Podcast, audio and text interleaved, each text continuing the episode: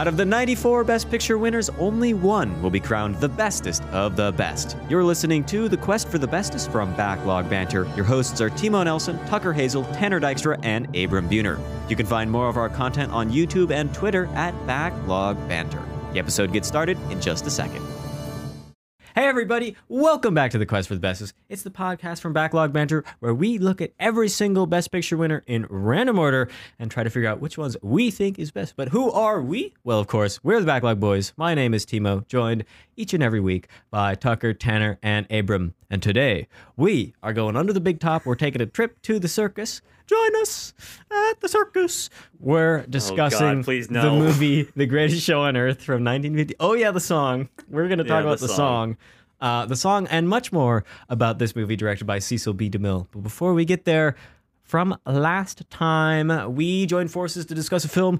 It was Annie Hall from 1977, and we liked it quite a bit. We gave it an average score of 8.2, which puts it up on the 34th spot on our list. So Woody Allen was given uh, overall good remarks from us.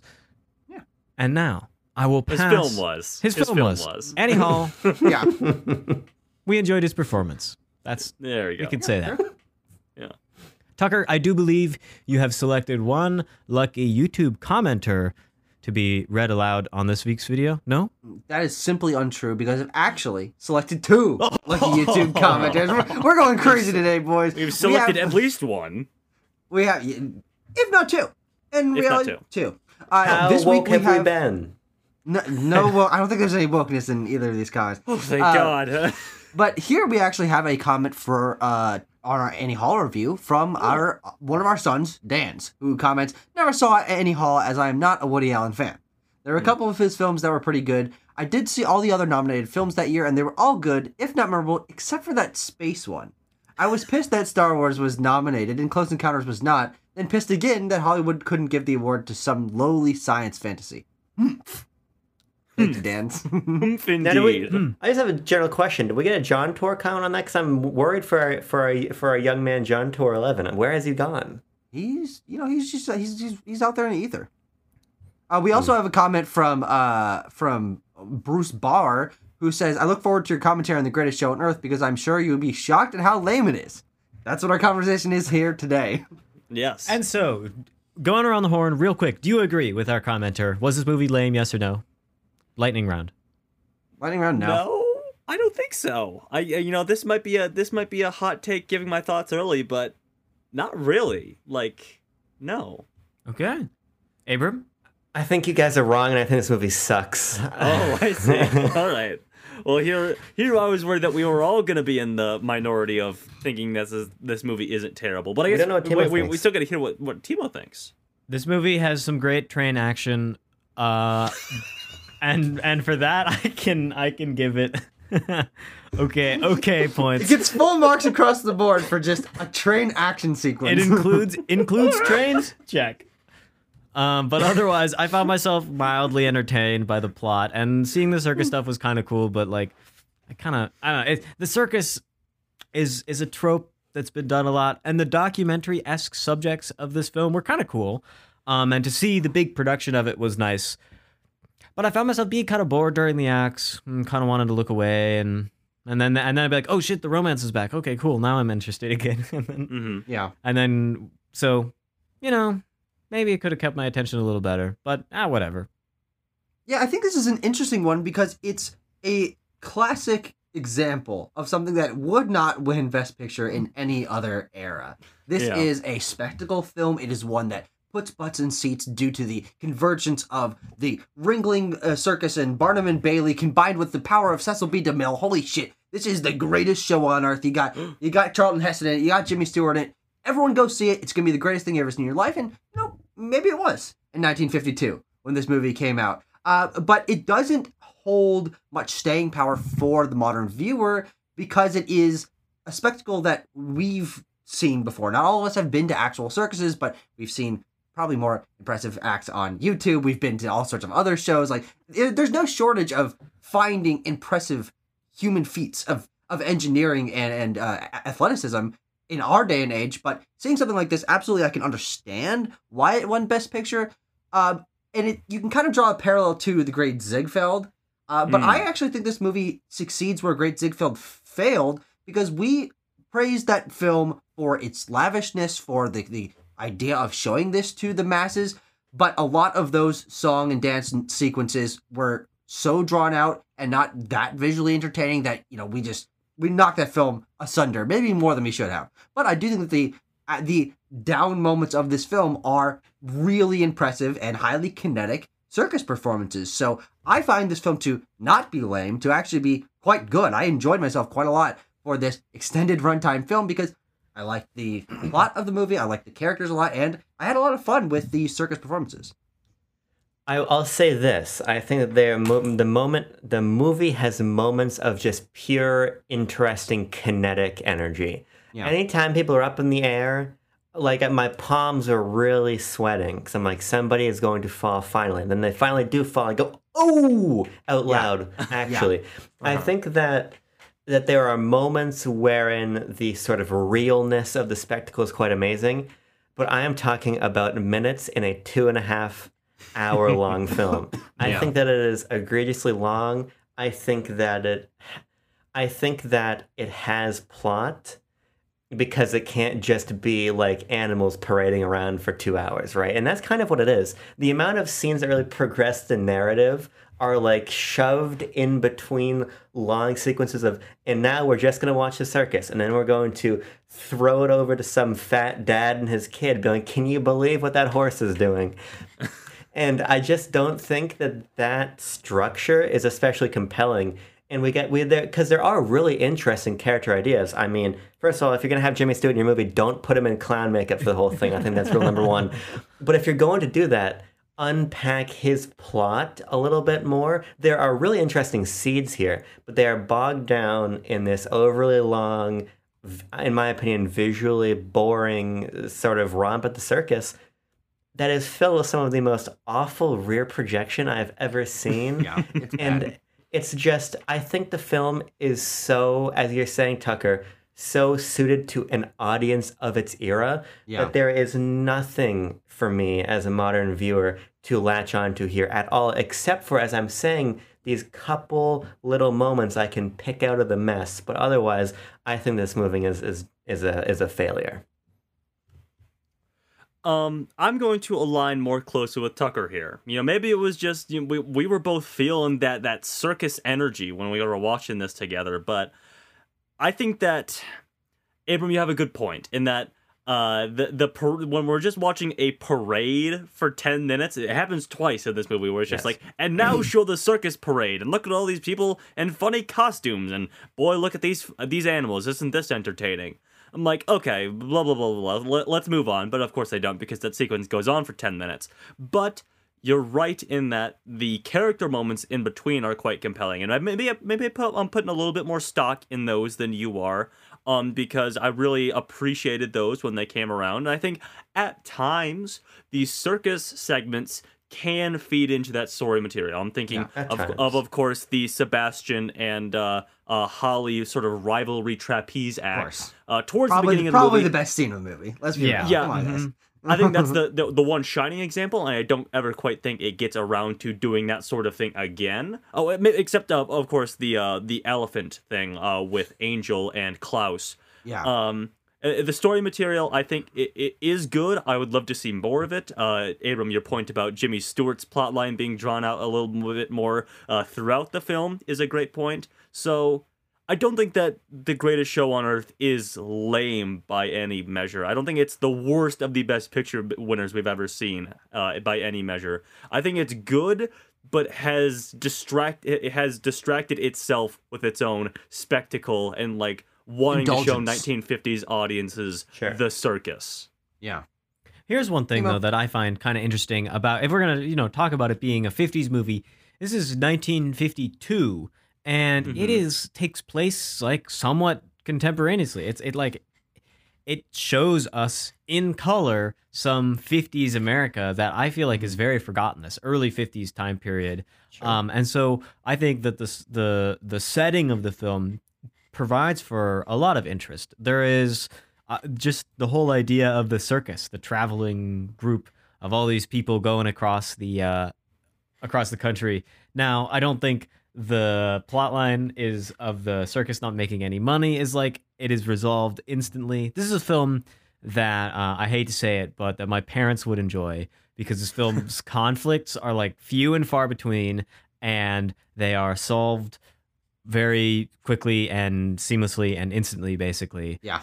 And so, luckily, they're solved on screen. I think we've had films where they've been solved off screen, but Uh huh. the the story and even the relationships just don't really feel developed enough to keep me interested in. And then on top of that, we have our uh our circus scenes. And these circus Yes. scenes w- even though at, at first I was sort of interested in them, they they they don't like pull me back in after Yeah, we've for, seen like for the amount of of time we've seen them, absolutely. Mm-hmm. And so then, and then, and then I get interested in the story because I'm like, well, I'm watching this movie, and this the one section of this movie is like really uninteresting, and this other section is a little interesting. Well, I'll pay attention to the stuff that's a little interesting, and so mm-hmm. I found myself being amused by proxy of viewing, not because I was like, yeah, you know, like, Huh. like ah, ha, ha, ha, I'm watching this. I I mentioned to Tucker while we were watching that it's not the worst movie. It's not the worst best, best picture one we've watched, but it is certainly the one where you can look at your phone for the longest stretches of time and miss absolutely nothing. Yeah, because there's long periods of time without plot relevance, and I do think that Yeah. that is where the film is at its own greatest strength. Of obviously, this what this was the effort of this film was catered to. This is what the film was Yeah. sold on, but that's also where it has the least relevance to us. Because Mhm. even though there are moments of uh, dog riding on a dog riding on a horse, and I'm like, what? This is one of the craziest things I've ever seen. Or you know, the, They're- the guy, just- the big guy in the tiny car. Like these are Mhm. these are fun things to watch, e- even though they are just circus acts filmed. It is in the, it's in the story points and the character points where I connect to this movie most and ha- end up having the most fun with it. But it's also where it's the weakest as a Best Picture winning, like winning Yeah. best story, uh, which it did in, in that category, Mhm. best story film. It is they're not super fleshed out. They're not very thematically interesting, but I think they're really fun. I love the circus cast of characters that we've got here, the dynamics between each of them, and watching how that plays into each of these um, circus performance sequences, where you'll get the drama played out inside of the acts that they're doing. And it really kept me engaged throughout because I didn't know when we were going to cut away to someone and see that the argument that they were having with someone else before or this thing that they were kind of feuding about was going to come up in the middle of something that is tense because they're in the air or because there's thousands of people watching them and it was a it's a way to heighten rather mundane and simple and and cliche drama it's Yeah. circus drama and there's a love triangle and there's you know there's like there's women who are gossiping hexagon. and stuff true yeah but that is really heightened when it's put inside the stakes of something that is bombastic and flashy and indulgent. And so it, it's like a synergy that ended up working really well for me. I wanna I wanna stick on the circus point a little bit more about these sequences It's because the movie.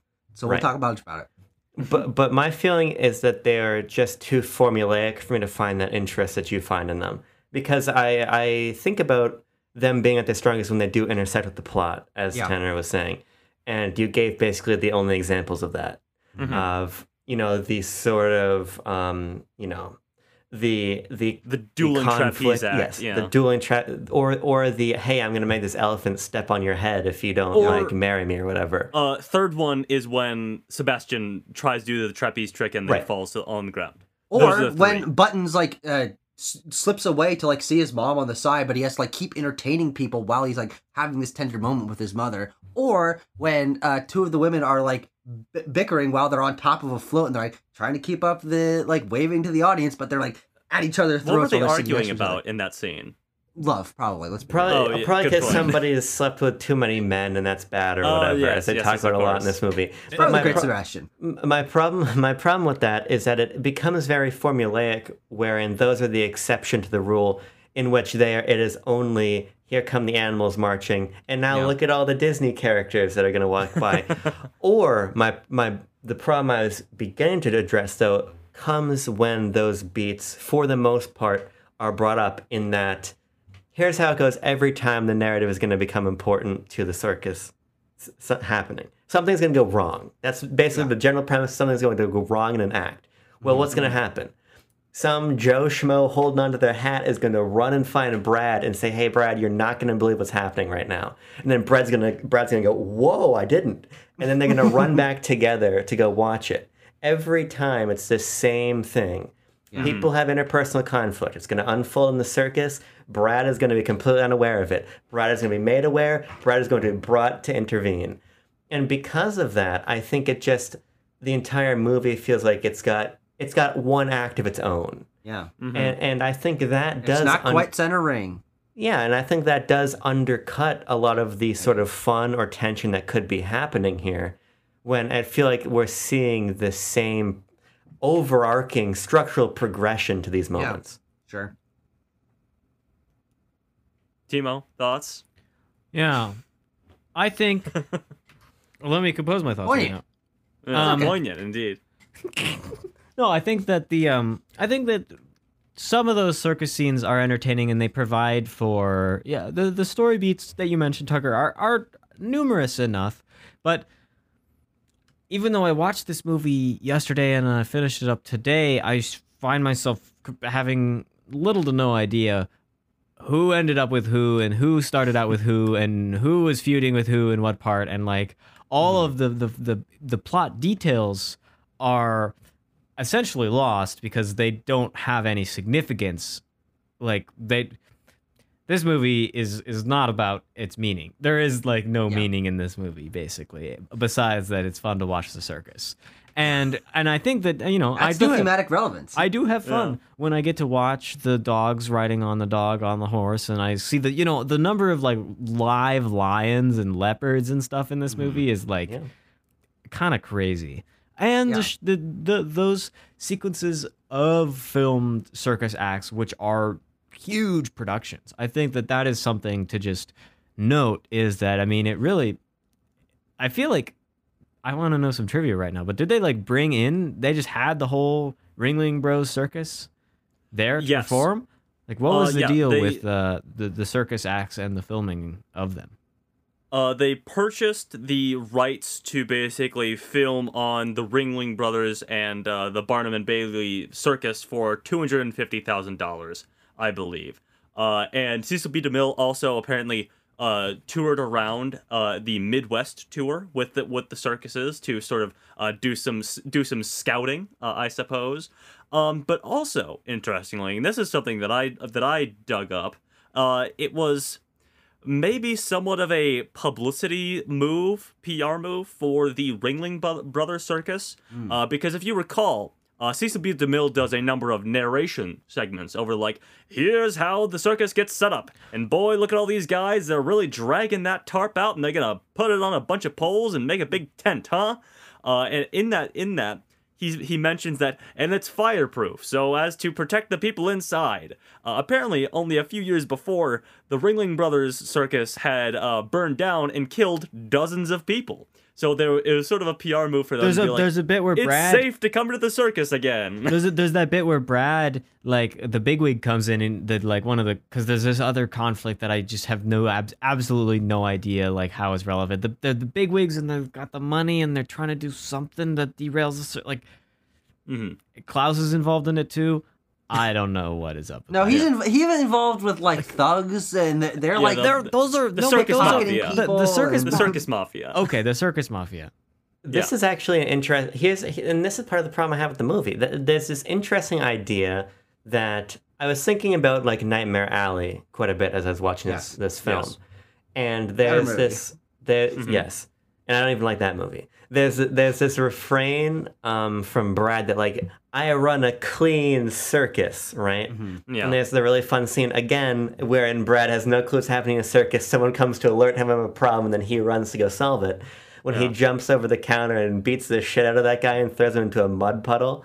Yeah just, just Awesome. ca- a cartoonish way to deal with like a like a thug or criminal breaks down the entire back of the stall. Toys are going everywhere. There's onlookers that have just So gotten their that's what I'm money talking back. Actual That's the fun stuff that this movie provides. I feel. But, but my problem with it is it ends up going nowhere because yeah, then the ma- the presumed mafia leader is like, man, you shut down my shakedown that was getting like like pocket money out of elderly people. I'm gonna I'm gonna fuck over your entire circus.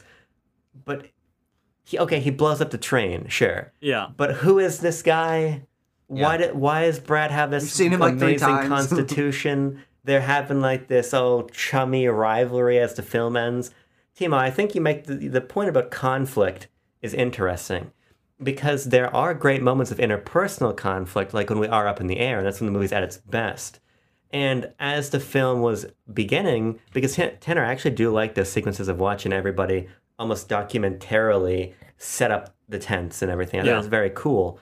I was like, well, suddenly we're going to have this film about the stresses of making a circus and the people it attracts and the problems that it incurs and all this. But I think you're right, Timo, in that it's not concerned about any of that really. It's concerned about sort of the spectacle of itself, which even for me is kind of hard to watch because I'm like, I know these animals probably aren't being treated very well. No, so that makes absolutely it, not. That There's- makes y- it. you can just see yeah. on the little sticks that they use with the elephant. It's a nice round. They've got a, a short little stick, and there's a nice round bit, and then a, yoink, a little s- a little hook on the end, and then you're like, oh, Mhm. that's t- used to hurt the elephant.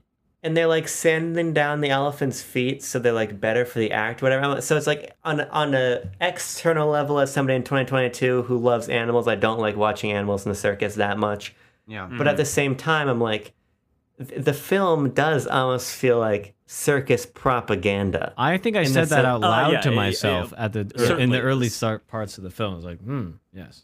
and i think that just derails a lot of the the sort of friction there could be in the narrative uh, with the character moments because there are a lot of them but what do they mean the the i just think this entire plotline about the mafia is just a good example of that Uh, yeah. that that's good what I was talking about with this film not w- working up to its standards as a best picture winner. I think outside of the context of this winning best picture of this year and best story of this year, I wouldn't care too much that it's a circus movie and you know the plot lines are kind of weak and the mafia guy you see him three times but then there's a train crash and that's you know that's a spectacle.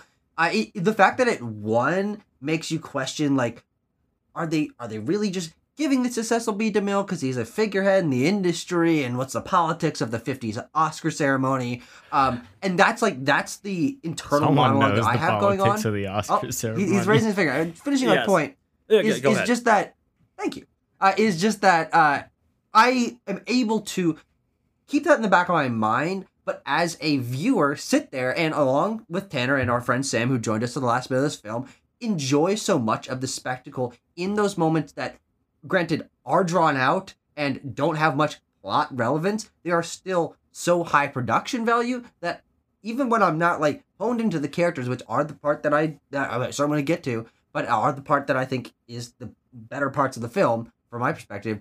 I'm still enjoying a lot watching these crazy things happen, and and me and Tanner pointing at the screen like I can't I can't believe they just did that. Whoa, that was Yeah. crazy, and like that's that's what they wanted out of the audience, and for me, it, it really did succeed.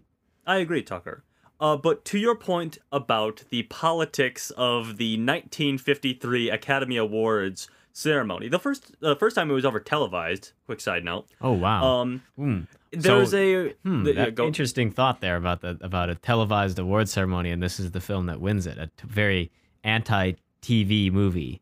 If you're the spectacle and the the presentation of it Oh, in sure, yeah. color and yeah. Yeah. very Um, but the there is a working theory that perhaps this one this movie won by default as the uh, the second option to uh, High Noon, uh, which was written by uh, Carl Foreman, who had just been blacklisted in the sort of Ah. Joseph McCarthy Hollywood Ten uh, a- a- anti-communist HUAC trials.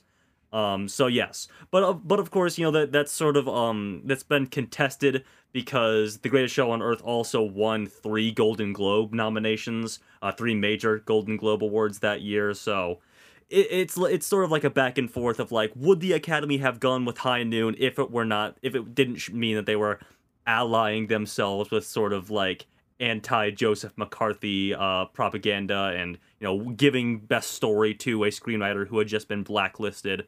Who's to say, really? But it's just an interesting sort of uh, thing that people people pointed out.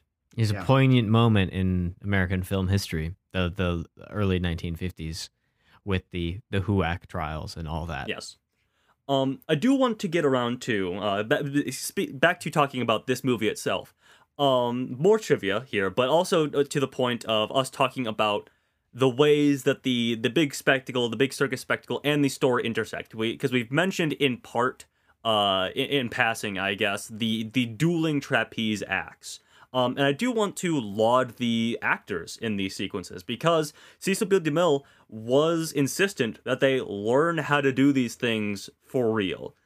Largely. Obviously, when you have the the wide shot from like down on the ground and looking up, that's not them. That th- Mhm. those are stunt doubles. Um, but they do they did have to learn to like do trapeze acts and stuff like that, uh, which is unfortunate for uh, Cornel Wilde because he was afraid of heights.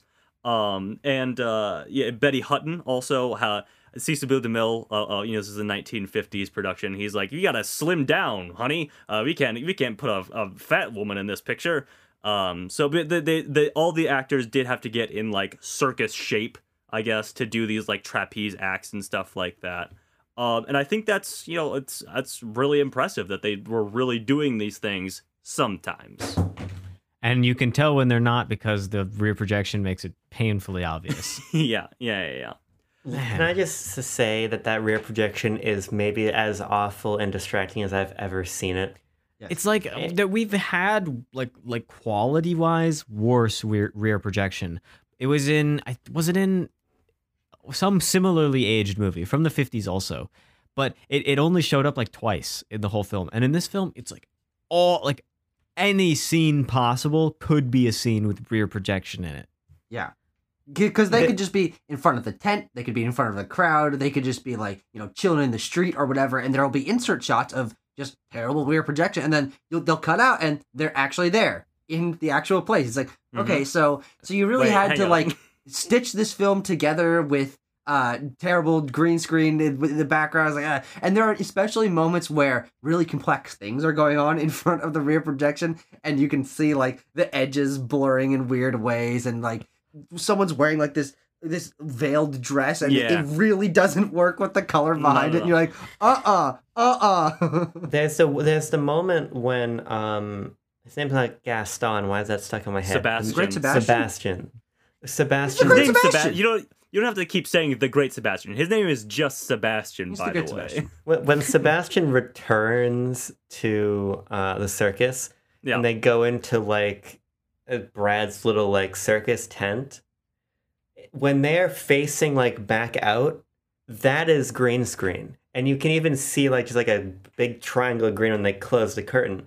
And not only is it terrible, but it, it sort of made me wonder like this really closed off small, small, small set that we're filming in feels like a pickup of some variety. Do you know, Yeah. Tanner, at all if the production of this movie was really screwed up? Because this feels like a movie that was made in a lot of different places and just pushed all together. they were i mean they were using real ringling brothers uh, and Barney, barnum and bailey's circuses so as these things were moving around i'm sure the production also Sure. had to uh, Yeah. and i'm sure that you know that $250000 uh, I- i'm sure that didn't cover all of the production itself so uh, you know they probably had to do some pickups on the uh, paramount set that's that's who made this one Yeah, I, I would Yeah. say it's. I, I think it's pretty obvious that that's what happens because you think Yeah. about Yeah. the idea that Cecil B. DeMille and his crew and a couple of the actors are traveling around with Barnum and Bailey, Ringling Brothers for for a year, over a year, whatever it was, and they're Mm-hmm. doing as much of their shots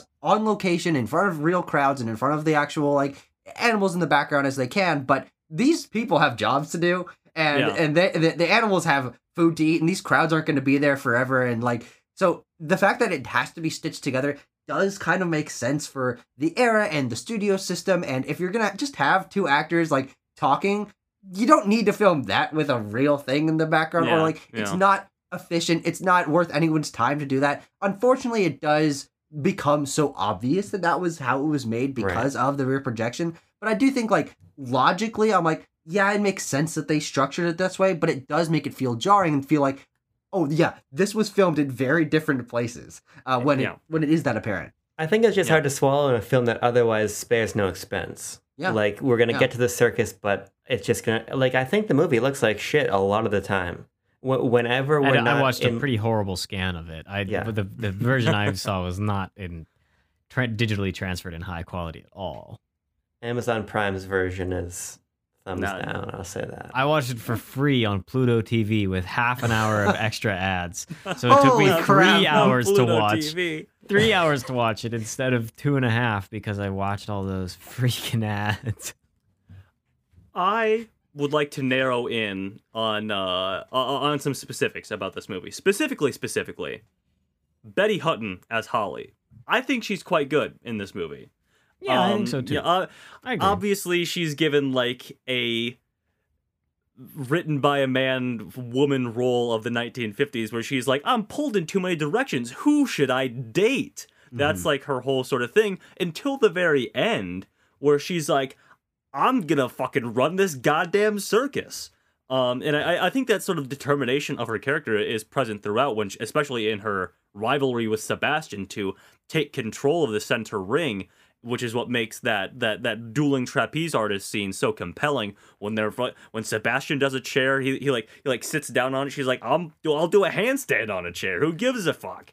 Um, I think it's I think she's really great, and it really becomes apparent in that train crash scene where she's like, "We're gonna do a parade. The circus is still going on, but we're gonna organize everything. We're gonna I'm gonna carry an elephant if I have to. God damn it! And we're gonna do it because I love Brad." I'm like, okay, I'm like, that's where it falls apart a little bit because it's all in, it's all informed by I'm doing this for the male character essentially. Um, but I think divorced from that, it's it she she does she turns in a great performance in this. I'll say it.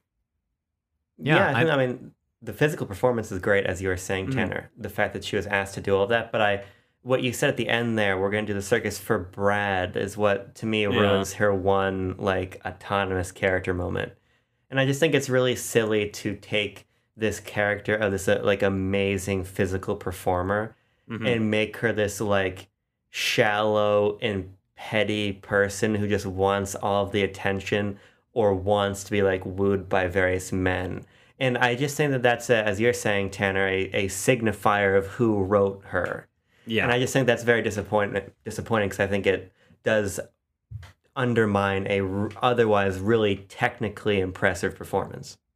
Well, I, I think that she's also interesting on a on a character level because she she is there are those moments where it's like, oh, written by a male, it's this is for the man. Oh, god dang it. What like Mm. eh, you just have to like reconcile that and, and I think maybe maybe it's just a little bit easier for me to like put myself in this mindset and like uh, let that slide a little bit because I do think that that Holly is one of the more is is probably the most interesting character in this film, sans Yeah. Button, of course. Uh buttons, please, Tucker. There's more than one Sorry, button. buttons. You're right. My Yeah. bad. My bad. um, because the way that she carries herself and is such a confident force in this film, but does have this like, she's putting on the veneer of confidence because because when she's off the stage, she is worried about how she's perceived by people and and wants to be in that center ring because it has been her dream for that long, but doesn't quite know like how she can like compare up against the great Sebastian, but then she puts in that overconfidence, like, of course I can, of course I can fight against the great Sebastian. but It's gonna be the greatest duel ever, and she does. She holds her own, and it's it's super impressive. But she's a really complex character in the way that she ebbs and flows throughout the movie, and and at at the drop of the hat when the scenes call for it, you know, the characters kind of switch, and she's you know suddenly she's with Sebastian, and then she's got to go back Mhm. to Brad. But I do Yeah. feel like there is this this tension within the character of being pulled in all these directions of wanting to be strong for the circus and her really enjoying Brad's company and like and and having this bond with him, but then feeling this bond with Sebastian because they are both great acrobats and he's the only one that can connect to her on that level and they feel this elation when they're up in the air and but then she's her own person as well and she has these this gossip with her friends and bickering with her friends that is is really quite endearing and she's my favorite part of the film because Yeah. of how much uh, um, Betty Hutton sells this character of these maybe overperformed slightly lines, but I get this passion out of her that a lot of and energy and excitement that a lot of uh, actresses, lead actresses of this time, have to tone down because they got to be serious and this is a dramatic movie and this is a serious role and but Betty Hutton doesn't have to put on that veneer and she's just able to like have a giant smile on her face and enjoy her job and I found that to be like a huge boost of energy to this film whenever Mhm. she's on screen. Yeah, I, I get what you're saying with that, Tucker. I think that Betty Hutton is the only female character in the film that's like has more than one note. Um, like every single other one just Oh yes, yeah. An- A- Angel to that point, Timo. Angel is like, I just want uh to settle down with a husband. That's Yeah. my motivation, right in this film. And that's how she ends with Sebastian. Yeah, Yep. Like a really weird one-off thing that closes Yep. both of them. because every single character arc has to end, I, and all your crimes must be punished. You know, it's a code movie. But so I, I like I, I hear what you're saying. I just am not. There's like even even the romances don't have that much interest to me because the film's lack of conflict and like a desire to have a lack of conflict leads our interpersonal relationships to not have that much headbutting. You know, I mean, the headbutting is between Brad and um oh, what's Betty Hutton's Sebastian. well, Brad and Yeah. Sebastian, you know, th- those two go at it, but they kind of, you know, okay, boss man, and they just like one of them just kind of gives in. But the romantic relationships, I don't really feel like develop in a very like naturalistic or conceivable way at all. Usually, one character goes like, oh, and then like, oh, you know, looking at over at some other character now, and then they just like, and then they're on that, and there's like no explanation given, and there's no real inciting incident other than them declaring it so. Yeah. And so, like, while the romance was what was driving me to keep viewing the movie, I don't have a lot of high regard for it. hmm I don't even understand the love triangle Yeah. It's Be- it's it's not well explained, even though that's the core of the movie. because Yeah, I- there's no yeah. there's no competition between the men. Like b- b- we'll talk about Brad, who is who's just like Jeremy Renner in the Hurt Locker, but for f- hurting elephants in, around the circus, whatever. He's what really does good that at it. mean? He's the it best in means the that world at all it. he can do is he loves the circus. His only love Yeah, is the circus. He's got to come. yeah. He can't leave Oh. the circus. That's Yeah. actually a pretty good parallel now that I think Yeah. about it. Yeah, yeah. Um, but that's all he does. Like he, it's so unclear if he's even in a relationship with her because it starts with the yeah, with it the is. on the she lips. is obsessed with him and not really reciprocated. well, what's weird about it is they have like a, the sort of passionate kiss when they find out they're doing the whole season. That I th- I thought we were immediately establishing there as a sort of like committed a relationship. And then there's even that uh, line from Angel about how like Brad is a one woman guy, right? Mm-hmm. But he doesn't ever really give any illustration after that that he's even interested in her really except like maybe like glaring when when Sebastian comes around. So I find myself not only as I as Timo was sort of in disbelief of the progression of of the relationships, I'm still unsure who is even in a relationship. And I don't really understand how we didn't end up with with Gaston and and what's her name? Maria? None. You Sebastian and Holly. Holly. yeah. That's like I don't I just I don't get it. Maybe maybe I wasn't paying enough attention. But I don't listen, get it.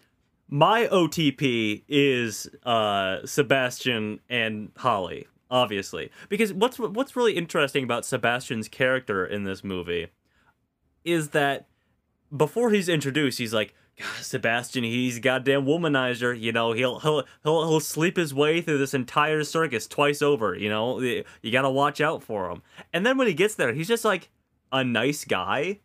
Like immediately when he's introduced, he's like, "Oh, Holly was promised the center ring. Well, she could have it. Obviously, she that, that's fine with me." And because you've been primed with this, you're like, he's just doing that so he can, you know, he can he can butter himself up to Holly a little bit. But that never really comes around. That the the other shoe never really drops there. So you're like, "Oh, he must have just been like a genuinely nice dude who did fall in love with Holly and is interested in her and is really like doggedly pursuing her.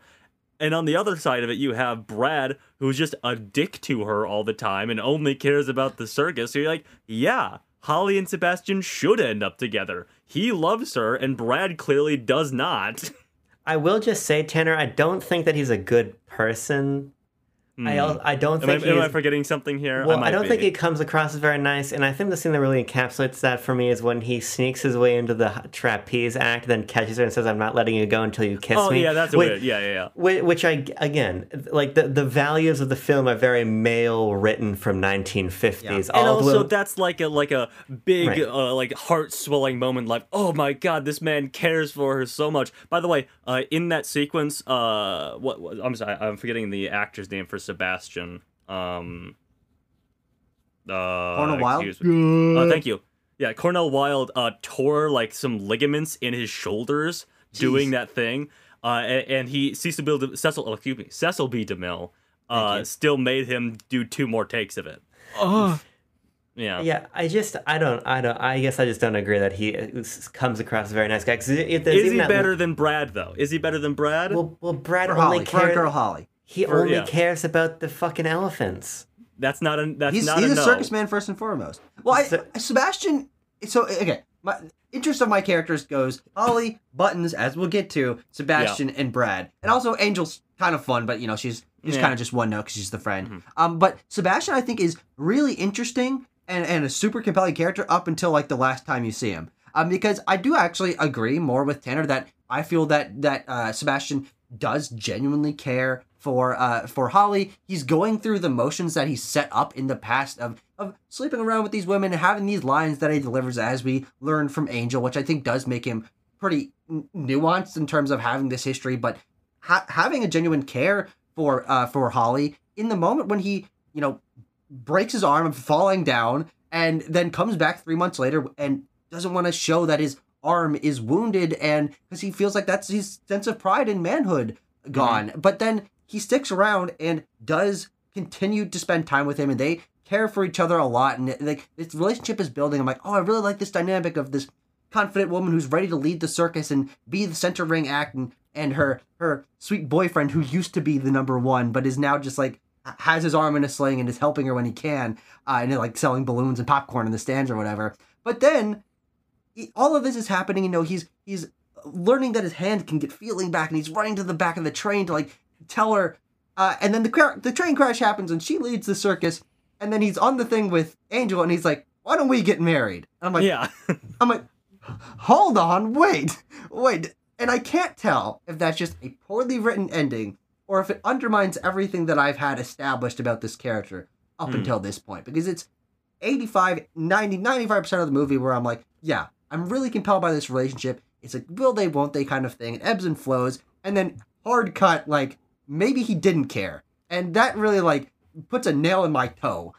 Tucker, I, I think it is a poorly written thing. I think it is a thing of, well, we're a 1950s movie, so our two leads have to end up together. We can't have our, our lead actress settling with the the supporting actor. That just don't Mhm. that just doesn't work. Yeah, Maybe. and uh, I don't, I don't really know if I agree on the the whole feeling the romance between Holly and Sebastian ebbing and flowing and coursing throughout the film. I feel like we are given all of these character tidbits in such small chunks, kind of infrequently, that it's hard to remember to keep them all straight throughout the Mm. long runtime of the Sure. film. And when we go a long time between, you know, seeing some characters, they can that like idea of progression can slip and it can really feel like hmm. we're not seeing much happen with them and i really feel like it's holly is with brad for a while and then sebastian's here and ooh la la he shows his muscles and then you, you're with him for a while and then until He the end of does show his muscles. Unt- and I yeah. was saying ooh la la. until until the end of the movie when after the train crash in which Holly's like, "Oh wait, I've been deceived or you know, I I've made the wrong choice this whole time. I need to be with Brad." And so it's like we we just flip-flop. Yeah. And and I don't really feel like there was that questioning in the middle of the film up on, upon Holly's part. It felt very serious between her and uh Sebastian just they're together and then and then I, it's we just turn it around here at the end. I'm certainly drawing out the positives of the of the uh, of the romance plot lines here. There are obviously the the weird flip flopping that happens constantly throughout it, where I'm like, why is she still like in it for Brad. Brad clearly does not give two shits. Okay, he just wants to make sure that this circus stays above the board. Okay, he's only Mm-hmm. Out of the black, in the black. He out in the black. He wants to keep red. the circus in the black and beat up mafia members and throw them in mud puddles. That's the two things that he wants to do. Let's Not talk get a about blood transfusion from Sebastian. yeah. let's talk about our favorite clown. Jimmy Stewart is in this movie. Mhm. what what is your guys' take on anything about that? I think he's great. I, I love Jimmy Stewart. I love Buttons. I think he's got a good plot line, and I wish it was in more of the movie. Yep.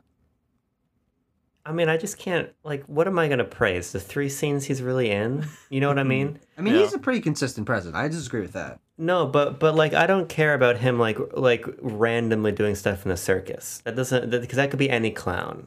What what mm-hmm. I'm what I mean is the stuff that's actually about him. Because I agree with you, Tucker. I think the moment when he sees his mom is quite remarkable, and that's a really interesting.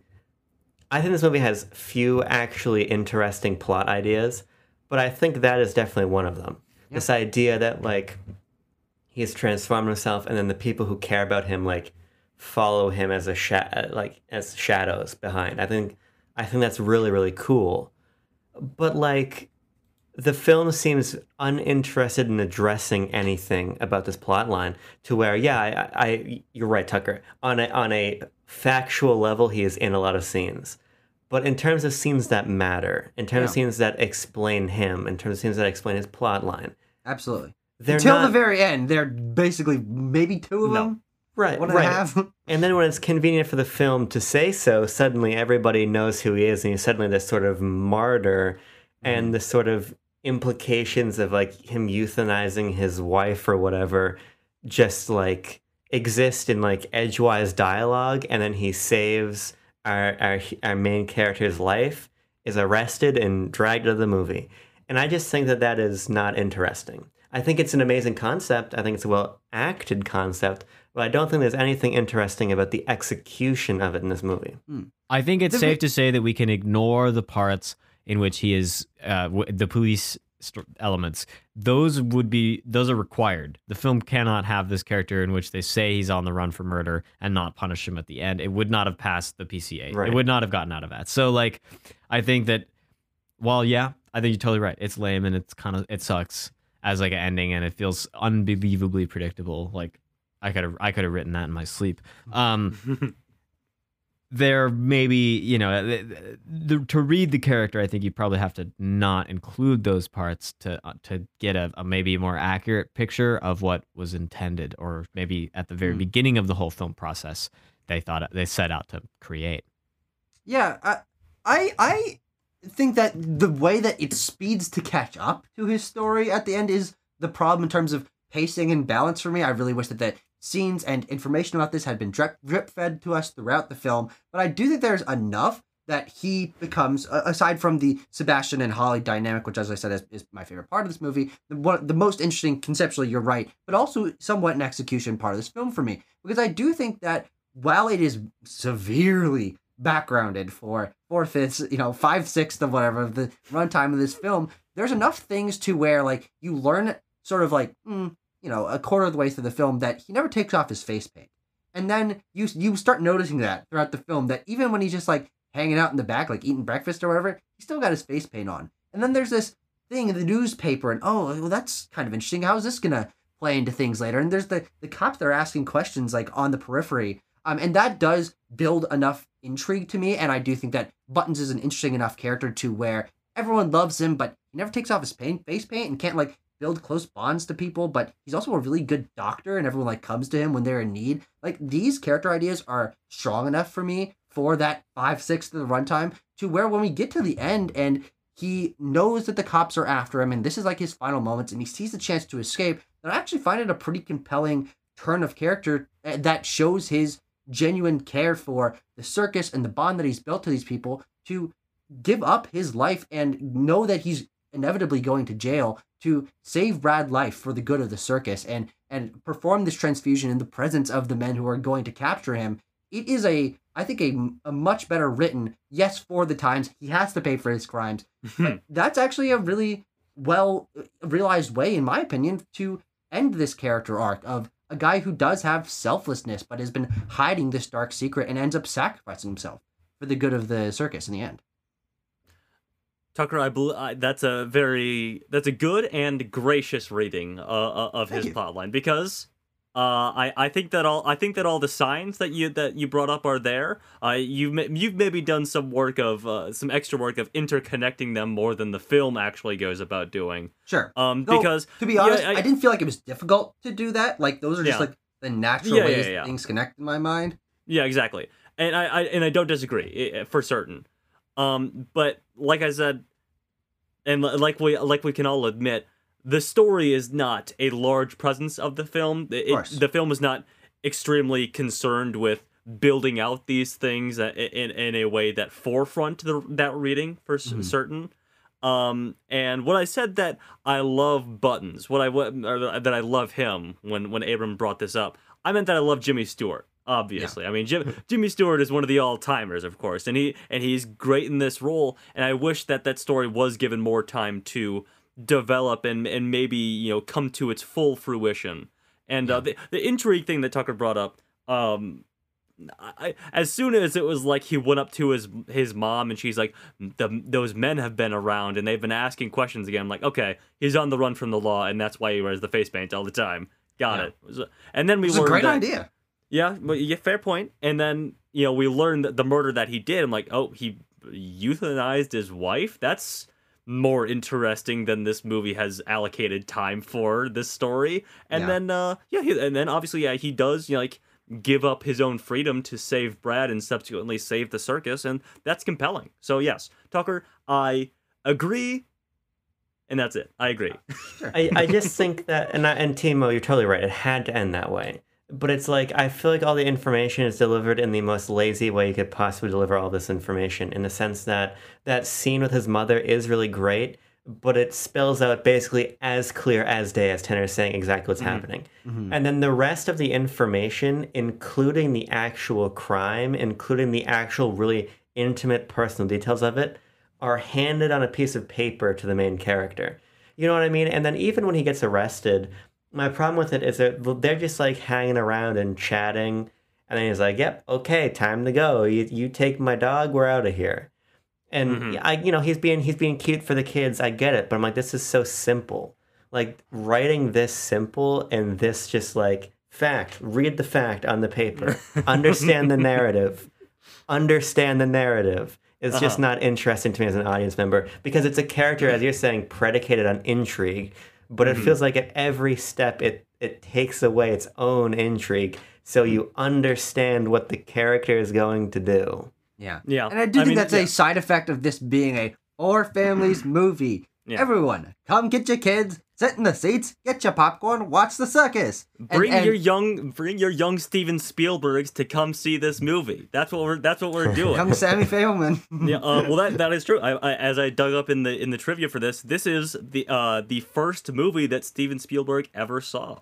Whoa. Wow. Th- Yeah. This is the one that inspired him to make movies. He was six years old when he saw this movie, and they they they uh will subsequently show that in the upcoming film The Fabelmans, which we will no doubt be talking about on the quest for the bestest. no, no No chance doubt. not nominated. yeah. Yeah, I Um, mean, let's- my last my last point about Jimmy Stewart is that he's given one like pretty great scene where he is able to unleash the uh, Jimmy Stewart outdoor voice acting mode. You know what it sounds like. Yeah. Where he's Well, it was really fun. It was really fun for uh because I didn't recognize him initially. Um, I didn't either, Like, yeah. that that's a that there's a famous person in this movie, and, and one of them is the clown. And I was trying to figure it out, and then we got to the the, the, the his first like long bit of dialogue, and as soon as he started talking, I'm like, that's Jimmy Stewart. that's Jimmy Stewart. That's- that's sounds Jimmy so much like him. Yeah.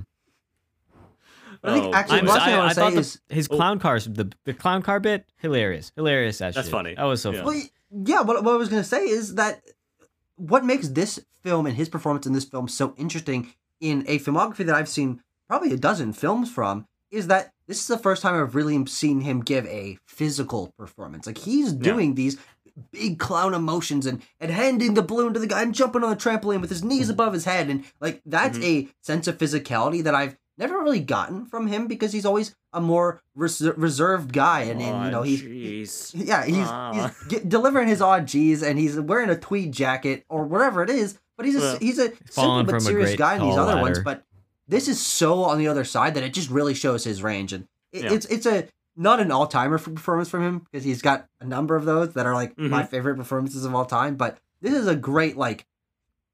It's like it's like you get his performances and you tie a balloon to him, and it's like, oh, there he was buttons that one time. Remember, remember when he was that that clown who The- murdered his wife? the murderous clown. This Oh. is this is his Suicide Squad. This is his Suicide Squad. you know, he do, I I was uh, there's a number of times when, like there's probably some Jimmy Stewart Joker jokes that I could make, but we'll see. Uh I did want to bring up one last thing. Uh, the last character that we've neglected to talk about in detail, and uh, there's not a whole lot to de- of detail to talk about him with. I think this won't be very long. Uh, Charlton Heston as Brad. Yeah. It's Charlton Eh. Heston. Eh, He's fine. It was a. It, this was apparently, interestingly, an early performance for Charlton Heston. He only he had only been in like four movies before this, and uh, apparently, I'm gonna recount this to you because this is very interesting. Uh, and just shows how easy While it was for white dudes back in Hollywood. White dudes back in 1950s Hollywood had it so easy, and this is how easy it was to be to be cast in a Best Picture winning film. Charlton Heston was driving through the Paramount Pictures lot when he spotted Cecil B. DeMille, whom he had never met.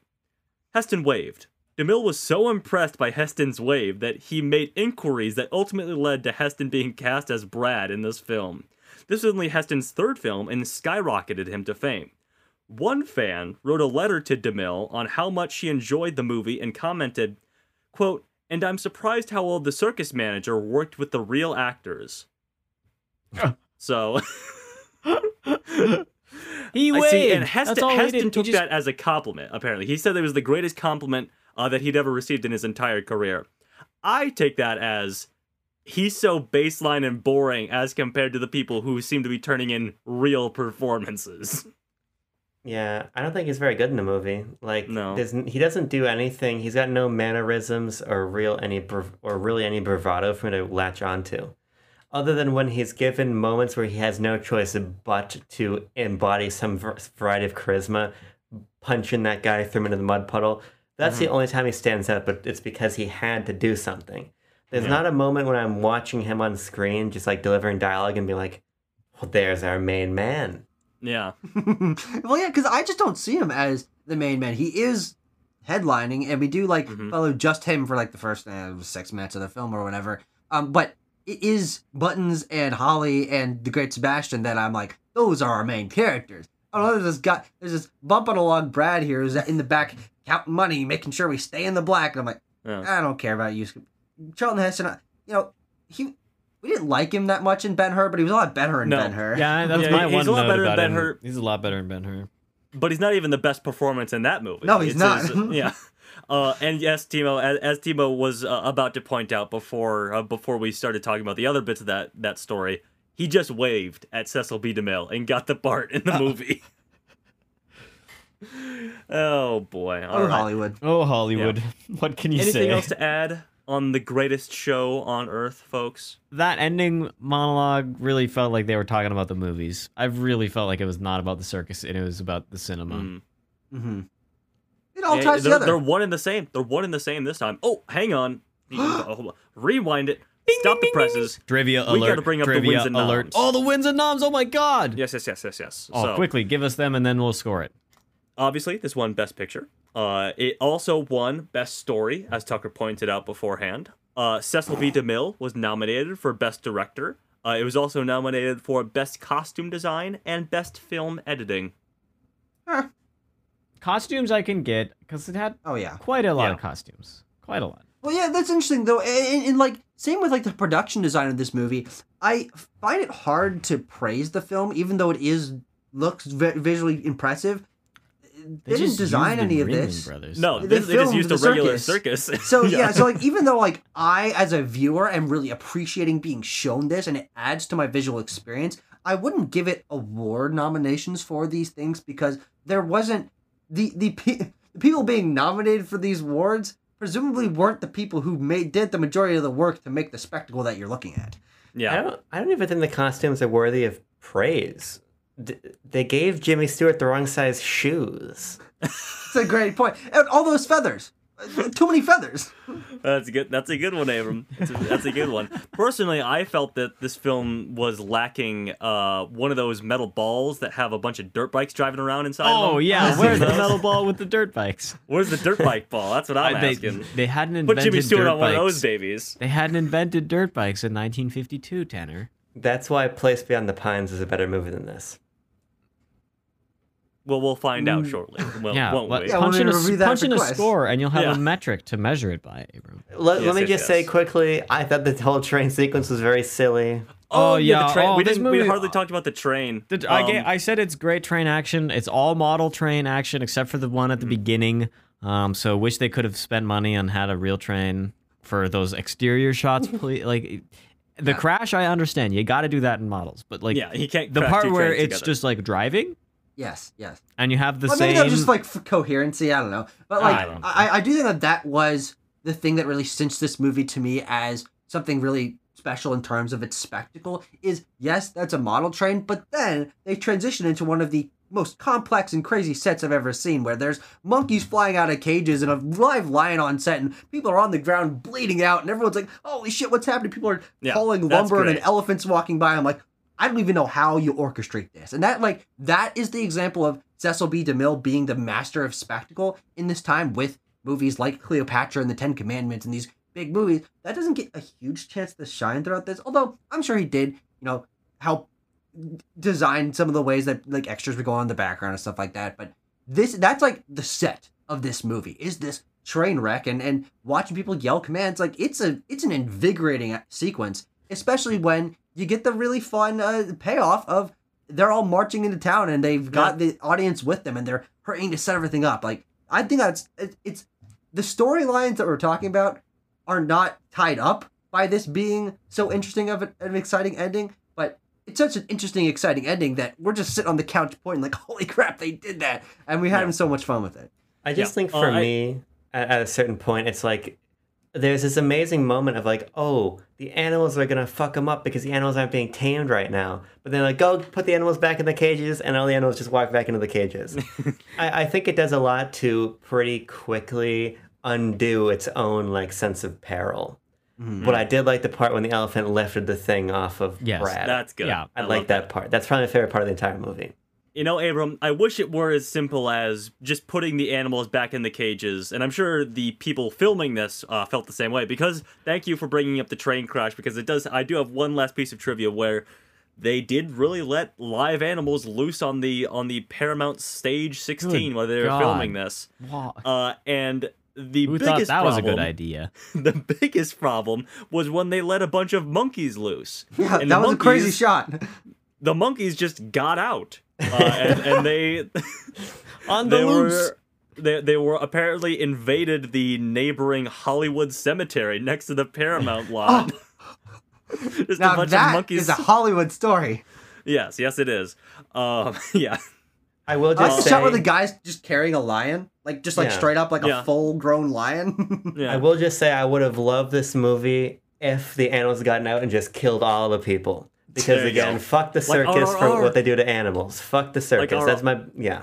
yeah, Watch well, RRR. uh, yeah. Uh, I, I did also dig up that apparently tho- both Ringling Brothers and Barnum and Bailey Circus uh, have shut down uh, since they Yes. shut down recently, like in 2017, I think. Hmm. So yeah, and then yeah, they made the greatest future- show man. very Their true. movie. Yes, very true. Okay, Uh, type yeah. your scores in. Let's find out what we give this movie. I'm ready. I know what I give it. Yeah, I have my score in there. Let's find gonna- out This, this is gonna be a divisive one, boys. what it is. Yeah, it is. In three, two, one. Beep, boop, boop, boop, beep, boop, beep, boop, beep, boop, beep. Wow. Oh yeah. Oh that four point spread. Oh daddy. Tucker has said it. Our average score, 5.2. The point breakdown, starting from the top. Tucker gave it a 7.2, followed by Tanner's 6.2, followed by Abrams' 3.8, and then me at the bottom with a 3.5. I was contemplating giving this movie in a twos, but I thought that there were some redeeming qualities, like the model trains. Um, Like- 5.2. Let's see where that goes. We're gonna have to compare this to How Green Was My Valley. What do we say? Hmm. Easy above. Yeah, yeah. I, I I'd also go above. Uh, because and here I'm gonna, Wait, co- this I'm gonna this connect this. movie, this here movie, Yes. Above How Green Earth, Was My Valley. Yeah. better than How Green Was My Valley. Who votes for that? Because because uh, I'm gonna connect this to the monkey story that I- that I just read. It's a mess, but boy howdy is it fun. You know, yeah, it, it is sloppy from a story perspective, of course, as as we brought up numerous times. But this love triangle is pretty entertaining to me. I love to see those trapeze acts. I love to see when that lady. Well, I don't love to see it, but when when the elephant, when Klaus is like, "Yeah, I'm gonna crush your head with an elephant's foot," blah blah blah, because I'm an evil guy. Uh, and then the train wreck, of course. It's a long movie. It's too long for its own good, but I think it has enough fun sprinkled throughout it to make it worth its while for me. Abram, what do you say? I say below because How Green Was My Valley has a plot. you know, Well, uh, you know, uh, I would agree with Abram, but for the sake of closing this one out, I think I will. Uh, I think I'll, say, Oh. I'll I'll allow how I'll allow um, the greatest, show, on Earth to go above How Green Was My Valley. These are both two movies with long titles. Yes. Um, you should never have a sentence as your as your movie title. I, I Unless I you're think going like Tanner- whole hog Tanner, like you do make a or good Doctor Strangelove. Tanner makes a good point that it is an entertaining movie to watch, and I, I remember how Green was my valley being a little bit thought provoking and enraging at times a little bit, but I find that yeah, the spectacle does work for this for the most part. I mean, yeah, the circus is a big deal, and you get to see it moving around, and so Mhm. yeah, Really. I think for for me, uh, just to, to give my full closing thoughts here, uh, what this film really showed to me, and and sort of hearing about it in conversation. I watched, I watched like basically every review of this on YouTube, which there's not that many, and ours will obviously be the longest and most comprehensive. Based Yeah. last time, let's go. Uh, Yeah. is is that people think this is the worst best picture, uh, and and for me, I really I can't reconcile that personally because I just think there's different kinds of movies with different goals in mind. And when we're watching most of our best picture winners, it is about those themes. It's about it's about relevance and acting and characters and know, these are things that I love in our in our top movies. This is not a top movie, but I think it really succeeds where it put its effort is in that spectacle and me going along for this ride and even though it is too long, I don't actually think it dragged. I had a really fun time watching this movie all the way through. And when it comes to the moments that aren't story relevant but are just circus performances, I thought those were great. And then we'd cut back to these characters. I'm like, oh wait, those are great. And then the two would intermesh. I'm like, oh wait, that's awesome. And then the recent spectrum. I'm like, oh yeah, I'm loving this. And oh man, I can't believe they did that. And Tucker, maybe you would have loved being alive for the studio system because every single you would have just gotten to go see movies like this every week, and there would have been a bajillion of them. and it's all you, you couldn't even watch And now, TV. and now I do, and it's the Marvel movies. Yeah. but but I do think that where this movie shines, it shines really brightly for me. And maybe I'm just able to like simple-mindedly put myself back into the shoes of someone from 1952. You're But like that, guy with the ice cream cone. experience It's like, it's Mickey Mouse. It's Mickey Mouse. you know what you are, Tucker? I'll tell you what you are. You're circus pilled.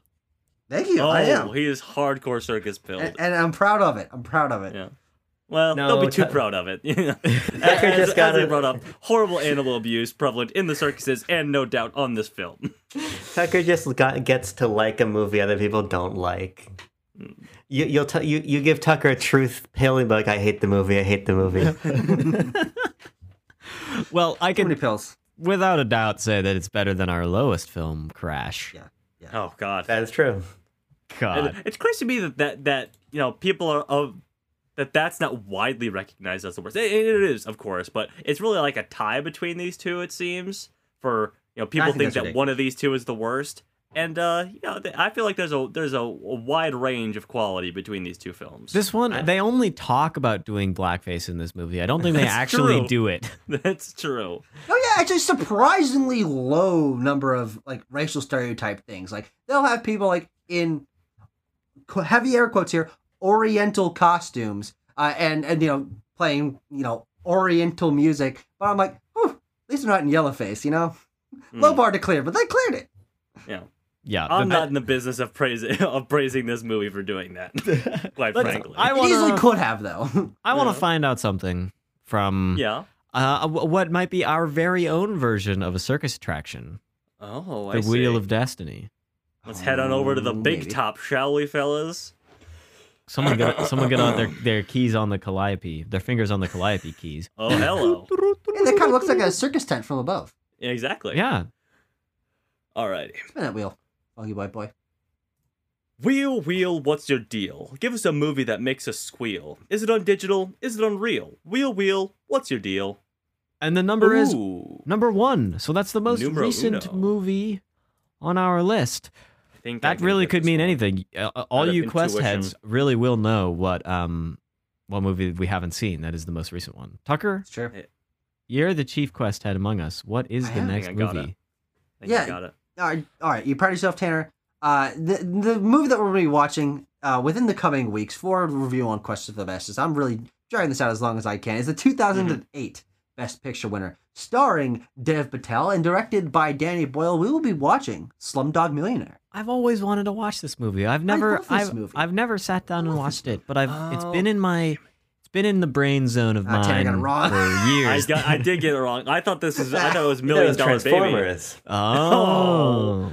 I thought we had. I thought Million Dollar Baby was was the most was the newest one, but no. Uh, Mil- Slumdog Millionaire. Never seen it before. Excited to watch it. Yeah. There was a poster of Slumdog Millionaire in my high school film classroom, and I looked there at was. that thing every day for four years and thought I should watch this movie, and I never did. And now I have the chance. The poster. I'm looking at the Letterboxd poster right now. Uh, it's. I, Well, isn't don't it just like it, it's like Dev Patel running inside of a larger like silhouetted Dev Patel head? No, right? no. There's there's a woman running in, in the front. And then Oh. there's like blurs of color in front, and then Yeah, there's, like, Slumdog yeah. Millionaire and like grunge font, like saw font at the bottom. What the hell? saw font. Yeah, Okay, you're right. Danny It's, Boyle. that's what it looks like. It's 2008. Oh, you can't blame him. It was it was But the what kind time of of, font the is grunge that on that poster, by the way? it is a sans serif font, Tanner. It is a sans serif. Oh my god. Anywho, We're done Thank you guys for joining me to discuss this. Uh, I was going to say it's a circuitous review, but that's a pun that doesn't even make any sense because circus and circuitous are two totally different words with ti entirely different meanings. yes. The circus movie, we, we Circus talked about it. Um, you know, I I didn't waste those three bizarre. hours, so that's okay. Hermes, Hippodrome. This really was the greatest show on earth. the greatest quest episode ever, finishing up right here. Next time, we'll talk about Slumdog Millionaire. I'm excited for it. Until then, peace.